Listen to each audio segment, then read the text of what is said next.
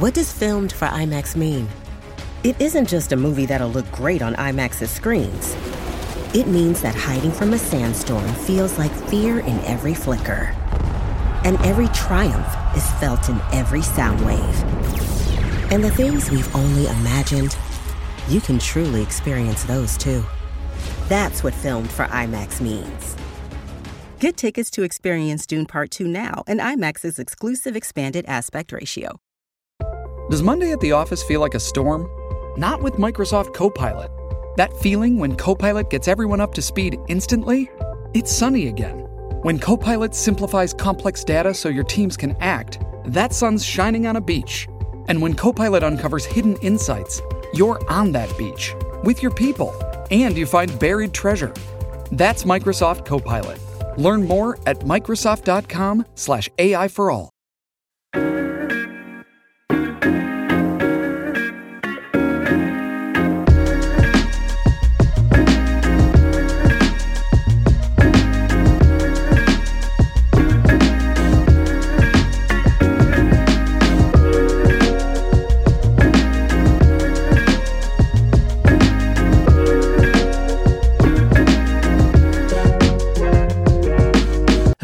Everybody, and welcome to Imagine This. I'm Trent, I'm Brashina. I'm Mackenzie. and today we are also joined by Juniper McKelvie. Juniper, thank you for being here. Thank you for having me. I'm excited to be here. Well, we are also excited that you are here. Why don't you tell everyone a little bit about yourself, if you would? Yes, I am a writer and an actor, and I'm also a freelance nun. Uh, I have a wide range of experience, and I've had, feel like I've had many lifetimes in this one lifetime. Uh, so yes, I've worked in publishing. I was in a monastery for a while, uh, but right now I'm really focused on writing and acting for the stage. And we are here to talk specifically about one of Juniper's plays, and we're going to get into that. We're excited to be talking about it. But, Juniper, if I could, I would love for you to talk a little bit more about the term freelance nun, because that's what everyone is going to ask about if I don't ask you about it. Yeah, thank you. Yes, I, because I have many interests, um, it's been difficult to try to corral them into a unity. And uh, oftentimes my spirituality has felt like it's perpendicular to my career or Mm. personal life. And I'm trying to be more holistic and incorporate all the parts of me. And right now, I don't want to be in a monastery, but I feel in my heart very connected to the path of a monastic. And that's just a term that I decided to play around with because I do offer meditation teaching and coaching, and I'd like to get more guided meditation content out. I, I worked on a meditation app for a while in San Francisco, um, and I don't quite want to go that direction of developing an app, but I, I have had some insights that I would like to share and help other people connect to what is larger in them. Uh, so yeah, I I decided to be a freelance nun because I, I can't commit to a monastery full time right now. I love that. So I'll just bring it with me as I travel around and and meet new people and start new conversations. Yeah, no, I love That's so cool. Absolutely. Mm. I and I think that our society I think our society is part of what makes that feel so perpendicular. Um, I think Yeah. y'all know, but to, to clarify, I have a master's of divinity, but I I run a theater company, right? So I really feel that kind of weird struggle between how do you unify these different parts of yourself. Um, and then, yeah, I'm intrigued as you play with that term and see how it works for you. But I, I like freelance nun. I think that Yeah. really like it rings of something. It, it's it's mm-hmm. it's it's good stuff. And I think it's directly relevant to this play that we're about to talk about as well, uh, which is one of the mm-hmm. reasons I wanted you to speak to that a little bit. Um, Yeah. We are going to talk about this play. It's called This Too Could Be Love. It's a little bit of a romance, but there's also some really meaty discussion in here. I mean, this is truly a dialogue play, right? Mm-hmm. And what we mean by that is there are different genres of plays, and some of them have much more action. In our last episode, we talked about the structure of a tragedy, right? This is really, truly a dialogue play. It's just two people, and it is weighty conversations and real life conversations and there's romance but there's struggle and there's strife but it's just them talking things through or trying to right? They don't always connect in the way that they hope to when they're talking but that's true to life. Um, and so we're excited to just maybe dive right in. Brashina and mackenzie are going to perform a section of the play. It's towards the beginning it's these two characters first meeting and starting to interact and i think it's going to serve as a really nice little starting point for some conversation Yeah. What are you reading? No thanks. I'm not interested. In talking about books? I'm not interested in your type. No offense. My type. What's my type? I've gone through this before. Your type is interested in me, but it's not what you think. I'm not interested in you. Me or my type? Your type. What's my type? The type who has nuns as their type. With all this typing, we could have written a book together by now. Hmm. Funny. I'd like to go back to my studies now, please. yeah, sure. I really did just want to talk about what you're reading Really? And why is that? because you're so focused on it. It must be good. And I always like to get recommendations for good books. Well, you wouldn't like this one. Try me. It's The Mirror of Simple Souls by Marguerite Porete. Unless you're Catholic or a scholar of religious or medieval history, you wouldn't know who she is, nor would you be interested in the text. Oh, Okay. I don't know who she is, but if the book's interesting, I might pick it up off the shelf if I saw it at Fabled. But no, you're right. You are. I don't tend to go for medieval stuff unless someone recommends it. So, what makes the book so interesting for you? Why do you ask? Oh, I've got this disease. It's called curiosity. It can be contagious, so you're right to keep your distance. Now you're just being sarcastic.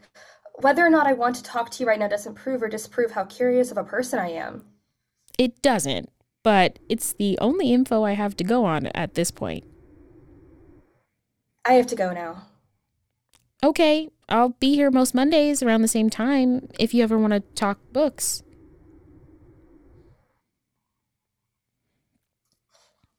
Thank y'all. Um, I'm sorry. I'm like falling in love with the play a little bit, just all, all over again. Just hearing y'all read it aloud. The conversation flows so freely between these two characters, and this is their first time meeting each other, right? And you can already feel how it's written. This little bit of chemistry. It's like not a full connecting point, but like you can just tell that something is starting to bubble. You know. Um, I'd love for y'all to think about the characters and maybe we can talk about them here in a second. Before y'all talk about the characters, Juniper, I would love for you to weigh in just a little bit about why this play.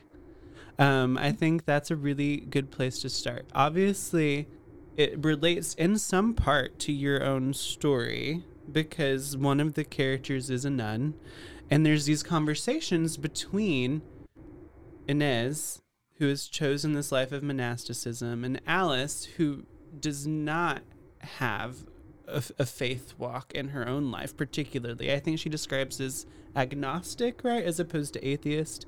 Um, but the two of them seem an unlikely pair, and yet you've placed them in conversation with each other in a pretty intentional way. So, could you talk a little bit about that?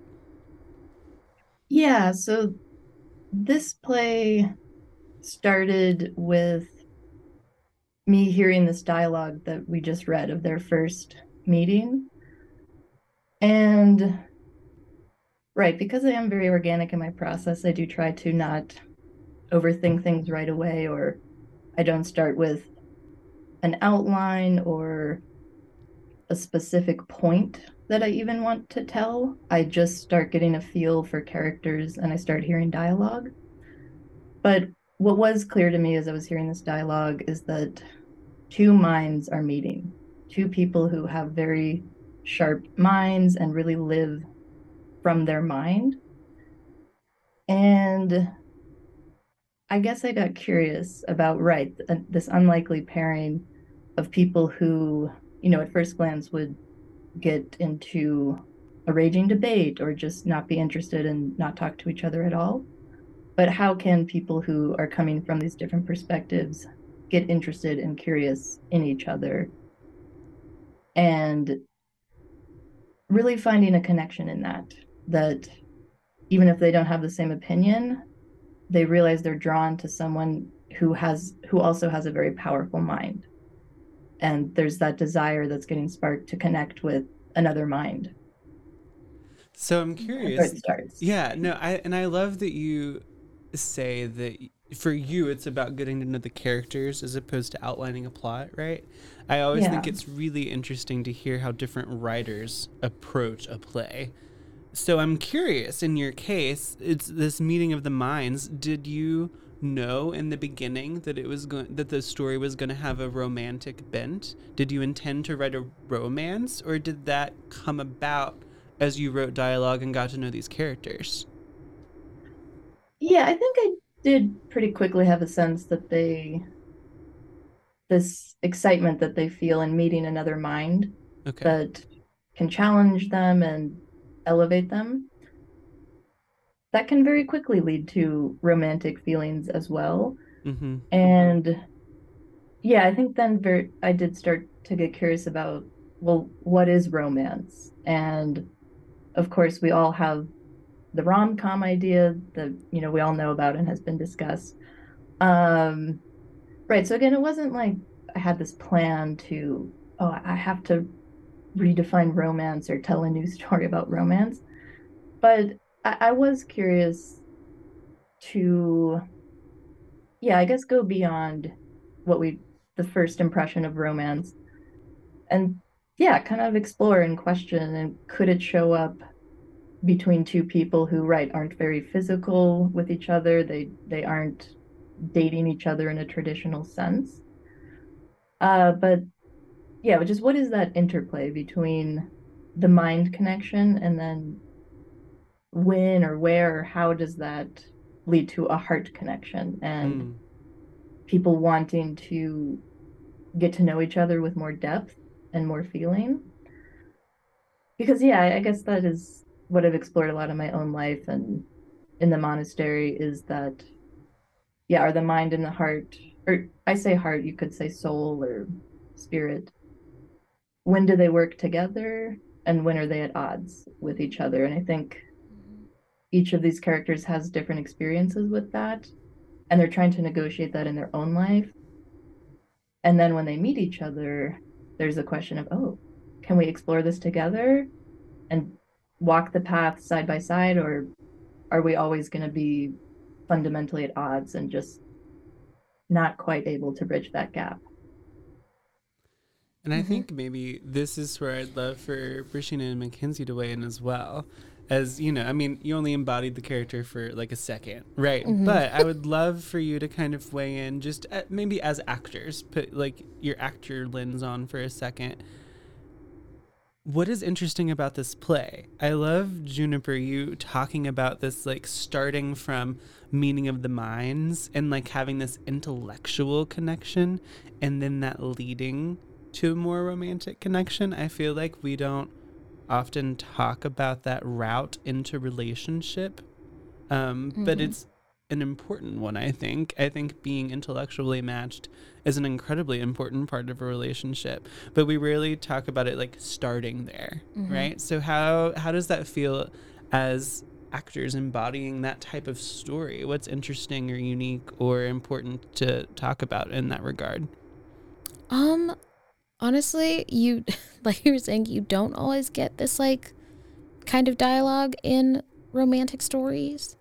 Um, And that's kind of a letdown because our relationships are so much more than just like physical things.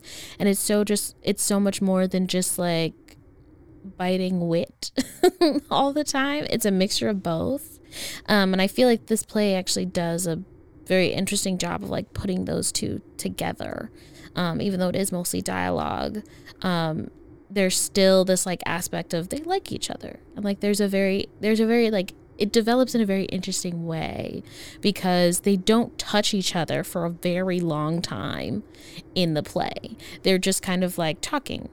And uh, that's not how we think of like a traditional starting of a relationship. So it's like, it's very interesting as an actor to be like, okay, I can't touch someone. How do I portray love? Then if i can't if i can't show them if i can't show the audience through like the touch that's happening how do i show the audience that i like this character mm. and i like this character a lot and then i love this character?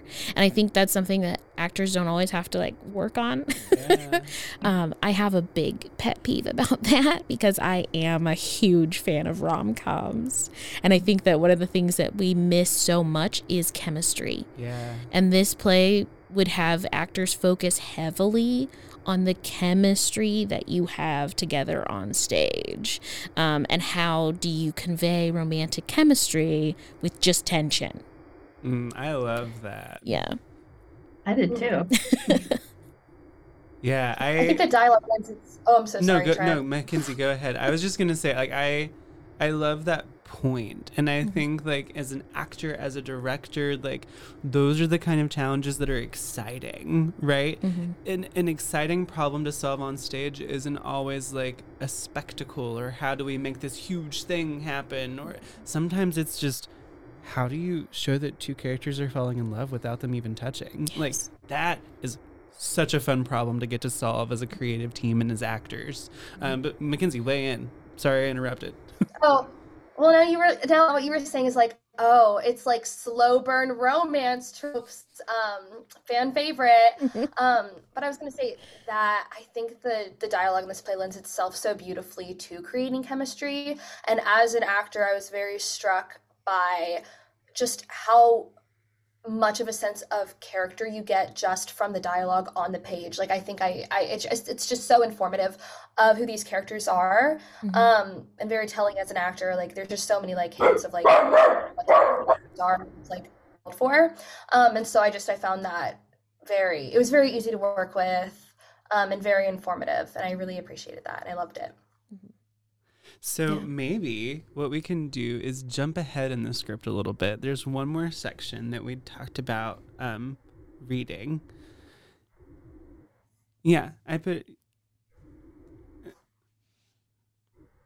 They'll have to cut this part out of the podcast while we find what part we're going to read. I put it in the email. Oh. 40 to 41. Thank you. I think. But not Sorry, the last Allison. line. Usually you don't have to cut things out of the middle, but you will in this one. It's me. 40 to 41. Almost there. Okay, there I am. Okay.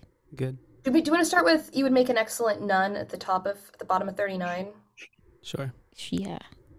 Yeah. Okay. So, we are fast forwarding a little bit in the play. So some of the things that we just talked about in terms of, you know, the building of the chemistry and things, we're like skating past a little bit here. But I think that this is a really lovely moment for us to alight upon in this conversation of the relationship that has developed.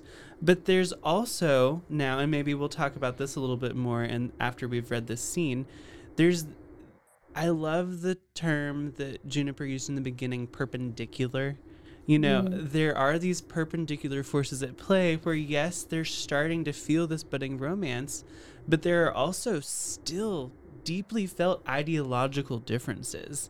And how do you reconcile those two things and respect one another in the midst of all of that? So, all of that said, let's dive in and read another section of this wonderful little play. You would make an excellent nun. You'd make a really good teacher. I never thought I'd be interested in prayer or what some guy in the Middle Ages had to say about it, but you're making it interesting. It helps to have a curious, intelligent student. Oh, stop. You're making me blush. I don't I don't think teachers are supposed to hold hands with students. but what about friends holding hands? Do you hold hands with friends? Yeah. Oh, I, I wouldn't know. My family doesn't show a lot of affection. I saw groups of friends in high school and college sitting on each other's laps, holding hands, hugging, but it never seemed like I fit into that. So you never hugged your friends or held hands with them? I, uh, I don't, I don't want to talk about this anymore. You could hold my hand if you want. Not unless you want that too. Can we please stop talking about? I have to go now. What? Wait, I didn't mean to offend you. I just wanted to show you how much I enjoy your company. Please don't be mad. I'm not mad. I really do have to go. Sister John can't be left waiting. It's only 11:30. We have 20 minutes left. We can go back to talking about prayer. I'm sorry. No, I, I really have to go. I forgot I have to pick up something from the store, and it's easiest to do the shopping alone before Sister John finishes her therapy. It's okay, you know. You don't have to be afraid. Afraid? I just really have to go to the store. Okay, if not afraid, you seem upset. And I think we could talk this through, especially since, I mean, in the convent, you might not have someone to talk to about. I, I really have to go to the store. Yeah, okay, sure. See you next week. Bye. Mm. Before we check in with our actors again, Juniper, I would love to ask you, and I think it's related to what you've already talked about. This meeting of the minds could have been over a number of subject matters, but it's about theology.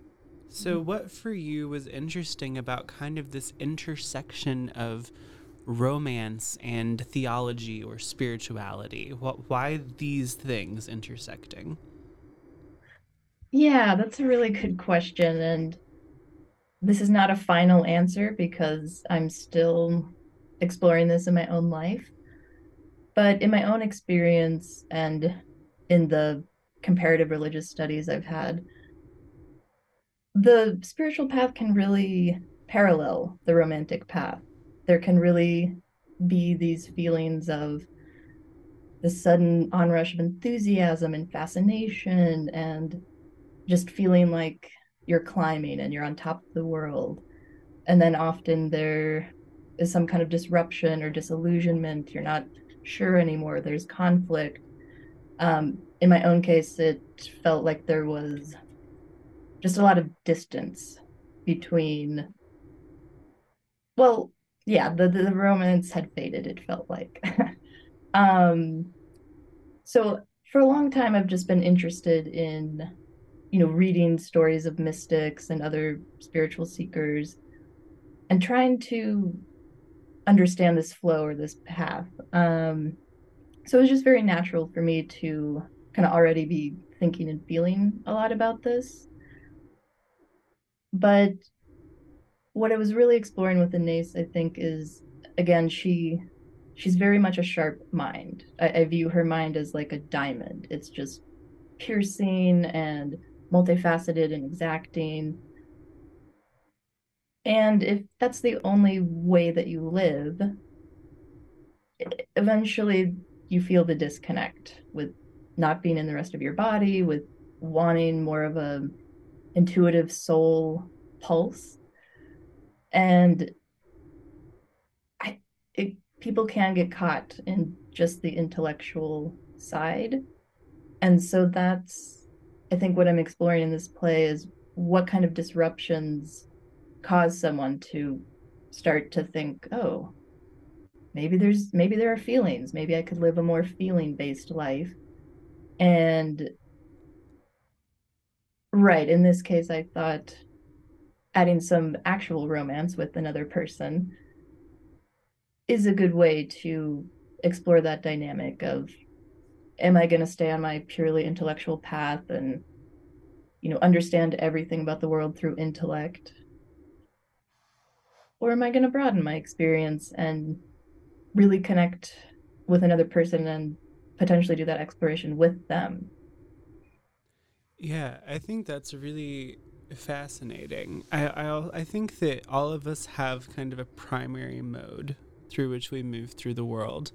And I think that sometimes a hesitancy to utilize the other aspects of ourselves is mm-hmm. is often due to fear right if i'm an intel if i'm someone who moves through the world intellectually well sometimes feelings are scary sometimes like that intuitive sense of my own body knowing what's real stands in conflict with what i have in my head and that discontinuity doesn't feel like the integration that it actually is. It feels like something that's like pulling apart, right? Mm-hmm. Or if I mean, me in my real life, I'm more of a feelings based person. And so sometimes, like, the things that I know in my head are what I'm more scared of, right? And so mm-hmm. I, I think that all of us have that disconnect that we have to then solve.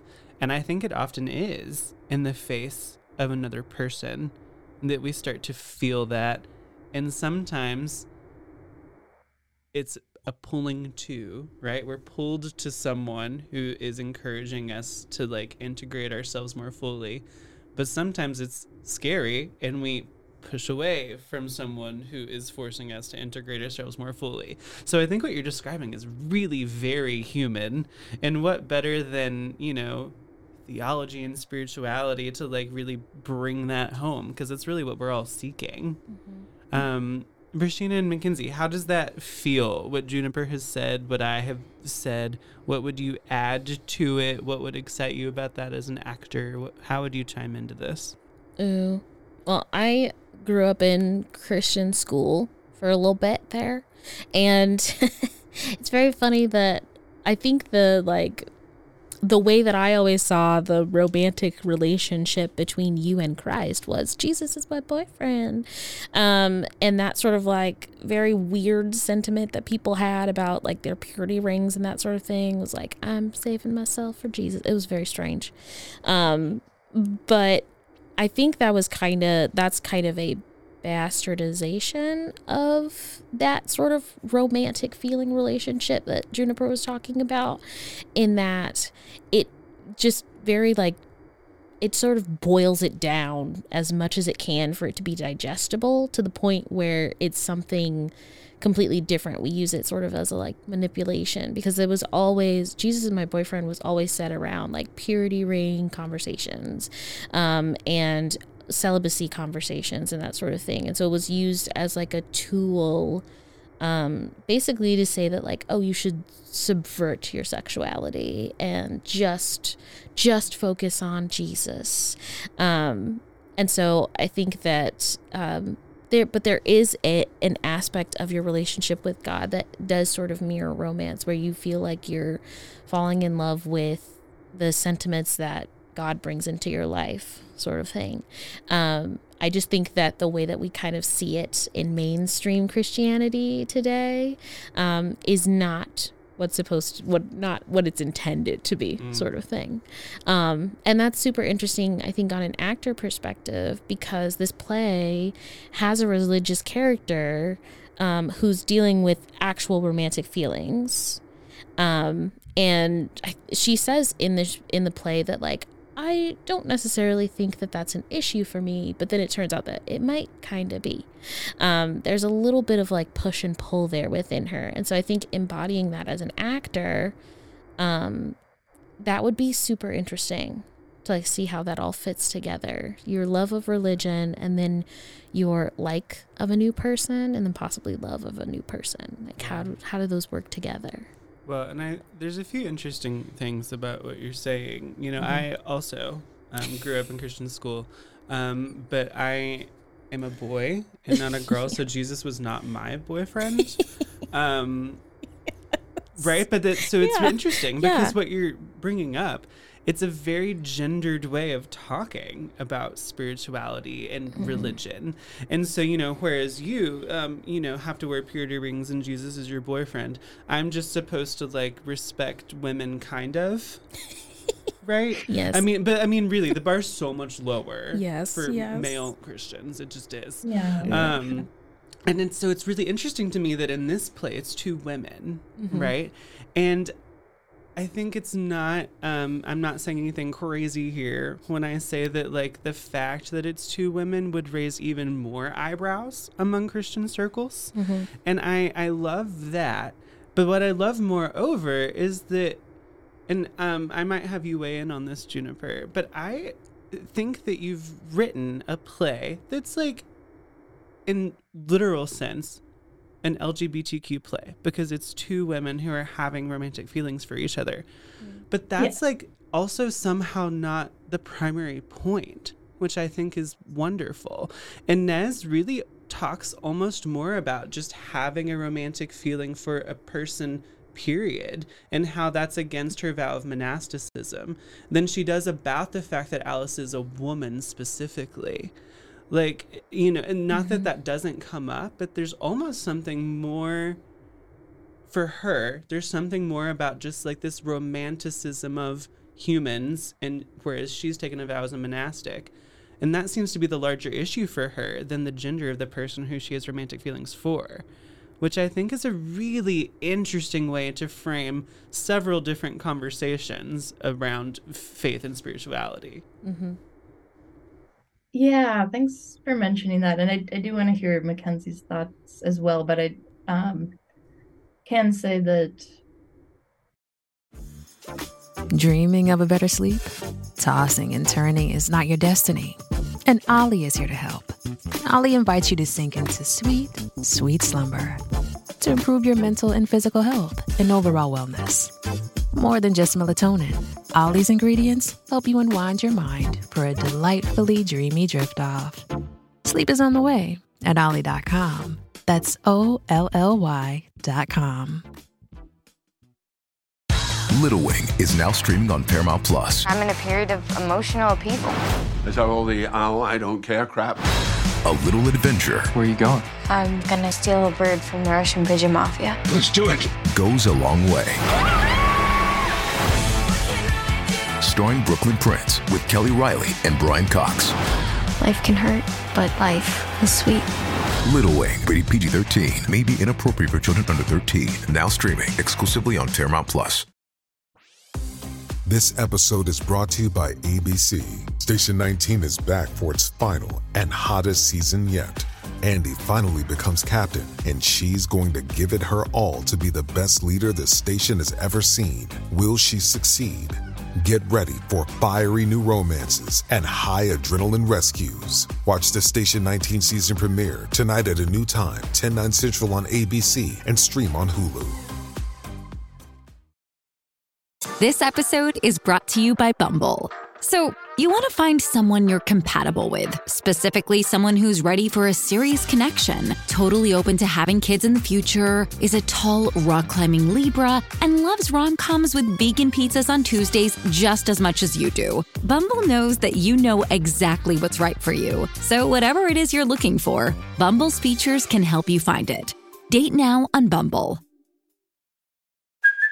Hey, it's Kaley Cuoco for Priceline. Ready to go to your happy place for a happy price? Well, why didn't you say so? Just download the Priceline app right now and save up to 60% on hotels. So, whether it's Cousin Kevin's Kazoo concert in Kansas City, go Kevin, or Becky's Bachelorette Bash in Bermuda, you never have to miss a trip ever again. So, download the Priceline app today. Your savings are waiting.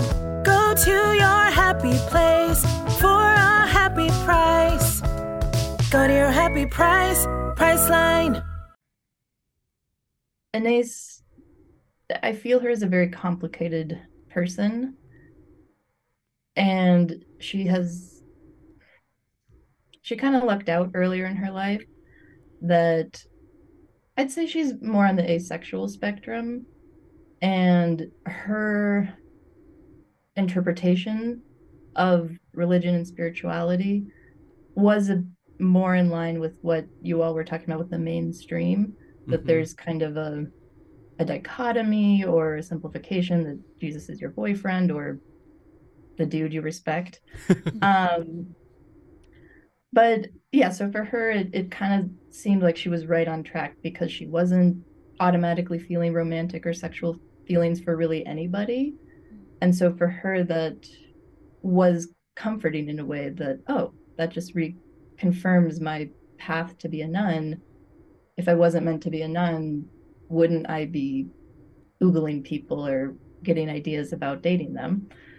Uh, so she is really shaken up and by this experience, this feeling, these feelings that she's developing.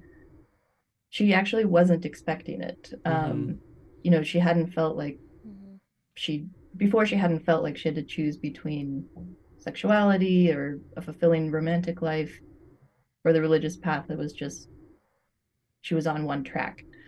Uh, but yeah, that, I think that is accurate. That it wasn't so much about coming out or experiencing gender. It was just holy shit, I'm developing feelings for any human, and Yeah. that's not what was supposed to happen. I'm, you know, eyes on the prize, eyes on God. Yeah, I heard that one before. Yeah. Mackenzie, weigh in here. You were reading for Inez. So what what do you want to add to the conversation specifically about that character or more generally about I mean this last scene that we read had a little bit more theology in it. We're talking about prayer. There's the issue of the holding hands versus not. How, uh, where do you want where would you like to weigh in here? Um, so I also came from private Christian school. Oh my background. gosh, three private Christian school kids hosting a podcast together. Wow, We survived. Purity culture. yeah. Um, so I mean that was definitely like in the forefront of my mind while reading this. Um, I just and like so reading like through the end, it gets like very complex. There's a lot of complex theology and humanity that are discussed um, as the play goes on, and I would just be like really interested to go through the process to fully coming to grips with this character because I think there's like a lot to unpack. Honestly, with either of them, I think they're both incredibly complex. Um, and I just feel like there's a lot to unpack there that I probably couldn't even begin to do in this episode. So, Well, yes. give it a little bit of a go. Pick like one thing you want to unpack. Trent! Uh, Yeah, that's what I do. I'm really good Well- at putting people on the spot. It's a spiritual gift. I'll give you one moment to think about it by adding that um, at a certain point while writing it did become clear to me that Inez is much smarter than I am in terms of again she she's that diamond mind so her th- studies have been very exacting she's thrilled by the intellectual pursuit she sees many layers yeah she's just smarter than I am. So I'm I also struggle to connect with her sometimes and really know all the layers because it she's just in her own her own world in a way mm-hmm. hmm. Mhm. yeah, That's and like really as an Enneagram. Oh my gosh, Trent, I keep interrupting you. I am so sorry. No, I would just say that's fascinating because, it, like, the idea of a writer writing a character who they know is smarter than them is just a fascinating idea to me. But Mhm. Mackenzie, keep going. Oh, wait. Oh man, I forgot what I was going to say. Enneagram. Oh, I'm an Enneagram 4, right? And so I feel everything incredibly deeply, incredibly intensely. And so like it was it, it was simultaneously complicated for me to try to wrap my head around her as a character, but also the entire time I understood entirely what her goals were and her thought process was, and I just think that that is reflective of just incredibly brilliant character writing. Mm-hmm. I'm so yeah, and I'm also an Enneagram four. Mackenzie and I uh, just feel our feelings together all the time. um, but there's something really interesting about a character like Inez because I don't think it's that she's not feeling all of the feelings. Mhm. I think it's that she has repressed them real Yeah. good, right? Yeah, And. I, I think there's something really interesting about the connection of repressing emotion and repressing sexuality. And not to say that necessarily she did repress it. Juniper, I think it's really interesting the comment you made about her being likely on the asexuality spectrum. But I think, you know, and it is a spectrum though. And so Mhm. it, I think that this play almost points to the fact that, like, ooh, yikes, maybe I'm not as far down the asexuality spectrum as I thought if I'm feeling these feelings, right? Mm-hmm. And if she grew up in the type of Christian circle that would encourage her to become a nun, for example, or that she would even be exposed to this option for her life, mm-hmm. then likely having feelings for a woman was certainly not an option, right? I mean, I repressed my sexuality so good. I mean, I did not come to I didn't have feelings for a man going through middle school and high school. I just didn't have mm. feelings for anyone. I like mm. no, it was just like not a thing. I was like, ah, we just live in our life. I don't understand like I'm supposed to be attracted to these women, but like we're just friends. I don't understand. Like we get along great. What am- what what what? Mm-hmm. You know, and then I got to college, still nothing. And like I was 23 years old or oh, like on the cusp of becoming 23. At the end of my 23rd year of life. I was still 22. And I've that's when I finally came out to myself and was like, "Oh, wait, I have feelings for men. That's why this has been so weird all this time." Right? Mm-hmm. And so I think Inez, it's really interesting because she has this clear emotional repression that might just be part of her personality more than Mhm. anything. We all know people like that, right? Mhm. But then I wonder, and as like an actor and a director, it would be interesting to think through the connection between um, this emotional repression and this sexual repression, or if there's one, you know, because in different people, that connection is more or less and it shows up differently. I Mhm. just, I think that there's a lot to unpack in her that is relatable to a variety of experiences, right? Like I see myself in her in terms of like my own journey of understanding my sexuality. But then other people are going to relate to her more in the sense of like, oh, I relate to things intellectually and emotions scare me too, Mhm. right? And I think that she could almost I love you keep talking about how multifaceted she is, Juniper. I almost wonder like if in different productions she's different because of who's Mm. embodying her and how they're reading her in the text. Yeah. That would be Hmm. super interesting. I I really love that. I it's very interesting to me that y'all are talking about Inez um with her intellectuality uh, or her intellectual like her her need for intellectual stimulation sort of thing. She is very intellectual and sort of cerebral in the way that she thinks about things, which is interesting because that's normally the character that I will identify with is the one Mhm. who's more logic based. But I was actually more I identified more with Alice in this one of like I just I just want to talk to you. You're just like very interesting and I just kind of want to know what that's about. Um and then I have some opinions, that sort of thing, but Alice feels more like she's led by her emotions. I think because she makes a lot of the first moves, like she's the first one to hold hands.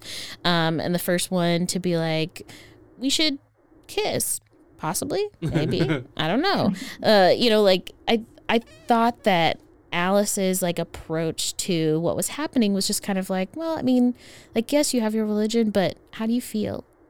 What what feels more correct to you? Mm-hmm. And that was super i love that. I thought that was super interesting to have a character who's like no i don't i don't need to feel things. That's okay.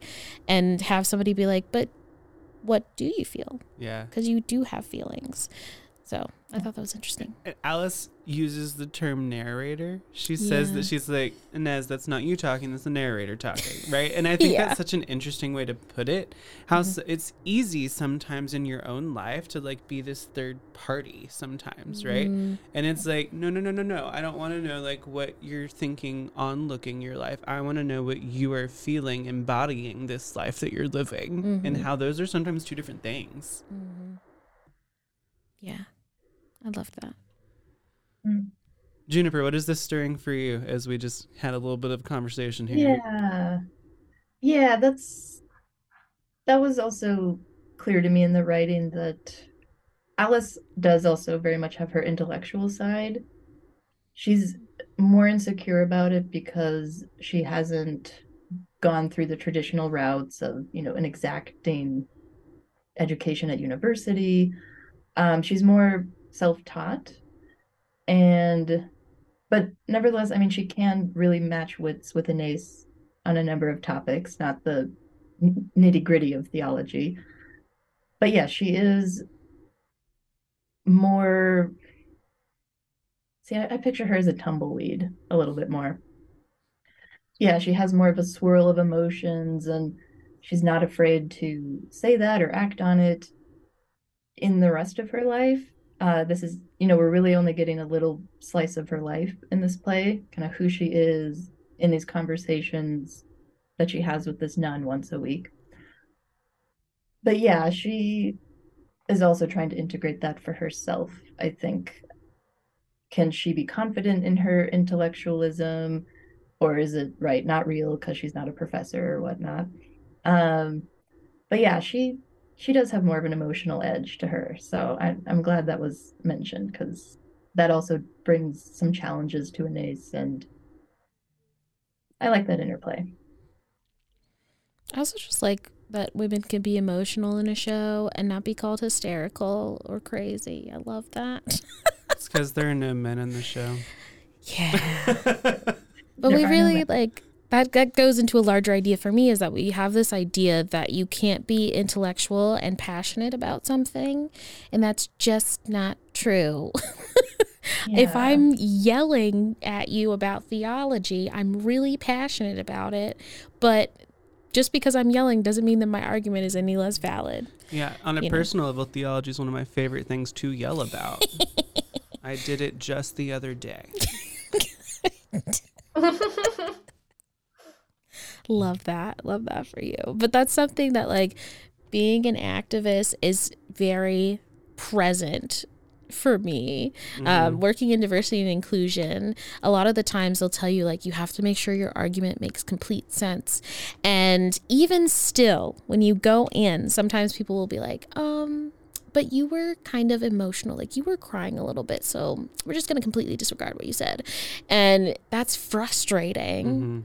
Um, and I think that this play like finds the balance between the two and is like, no, they can coexist. Yeah. Like Inez never tells Alice that like you're being irrational, and you know shuts down her argument. They they com- continue the argument Yeah. and they complete like take it to its fruition, and they're like, okay, we had that argument. We're gonna go on to the next thing. I love sort that. of idea. Yeah, so I like that a lot. Do y'all have any final thoughts about the play or the characters before I ask Juniper a final question? Uh, it's so good. it was a fun read, and then it was not so fun at the end. Mm-hmm, but it was really good.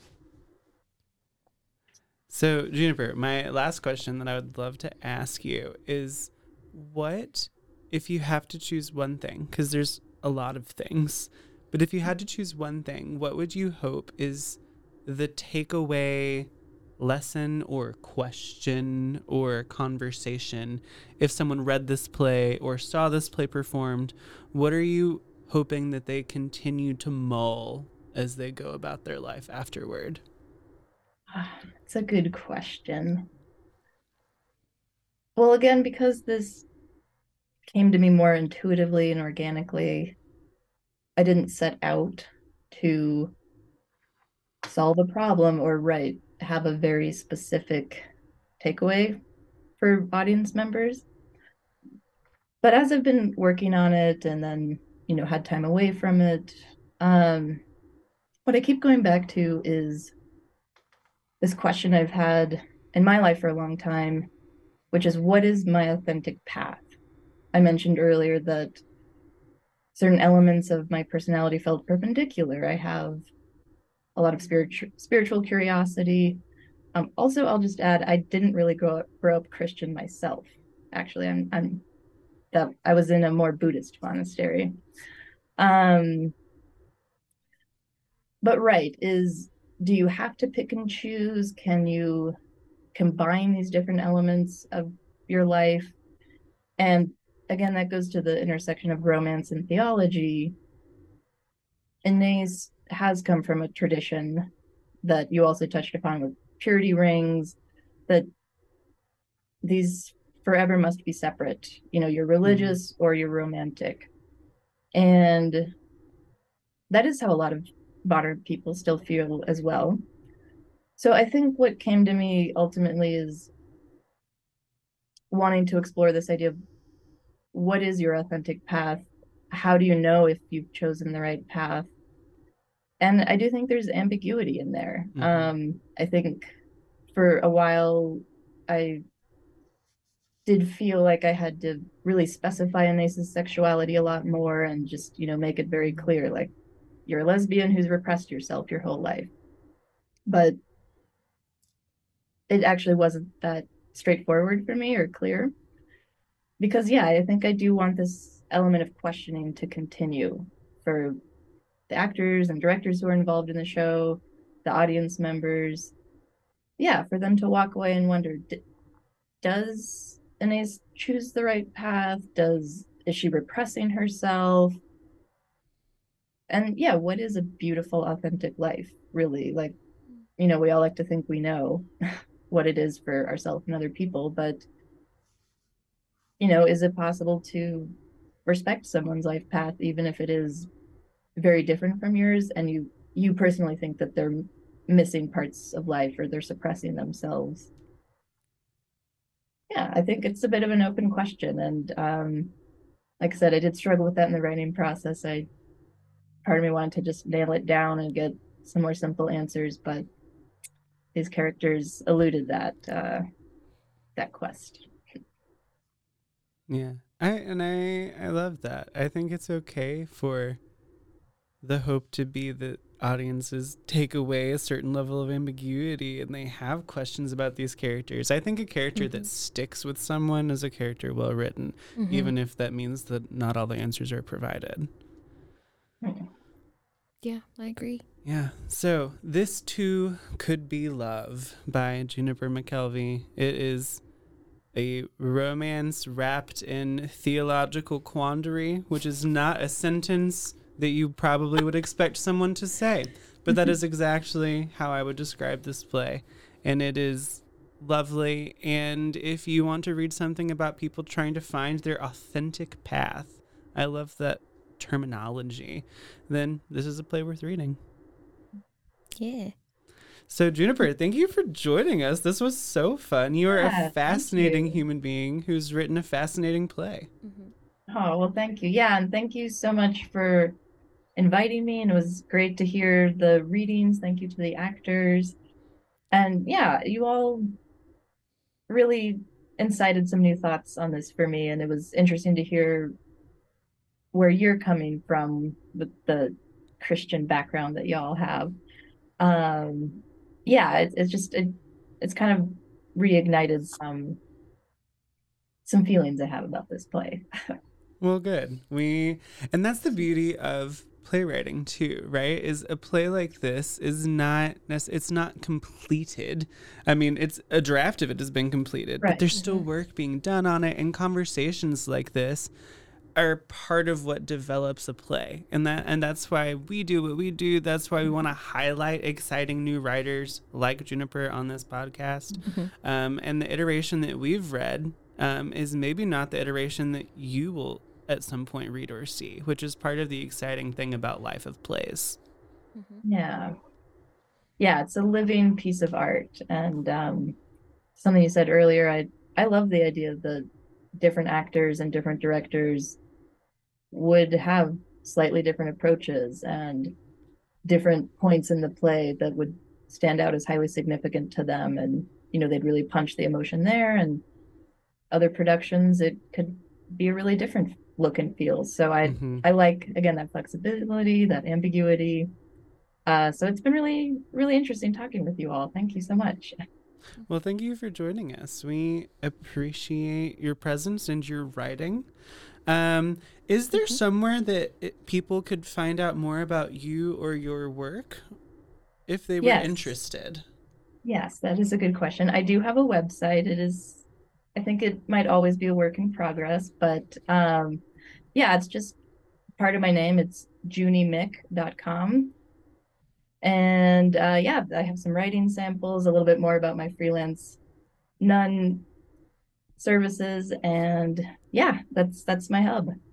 I love it. So, junimick.com. Yeah, J U N I M C K. There you go. If you want to find out more about her and her work, that's where you go. Yeah. Mackenzie, tell them where they go if they want to find out more about the rest of us. You can follow us on Instagram at Imagine This Theater Pod, theater with an R-E, or at Wild Imaginings Waco. That's also our website, or through our wonderful producers, Rogue Media Networks. And thank you all for joining the three of us and Juniper McKelvie to talk about This Too Could Be Love. As always, we enjoy discussing theater and new work, and in this case, romance and theology. Um, but thanks for conversating with us in order to imagine this.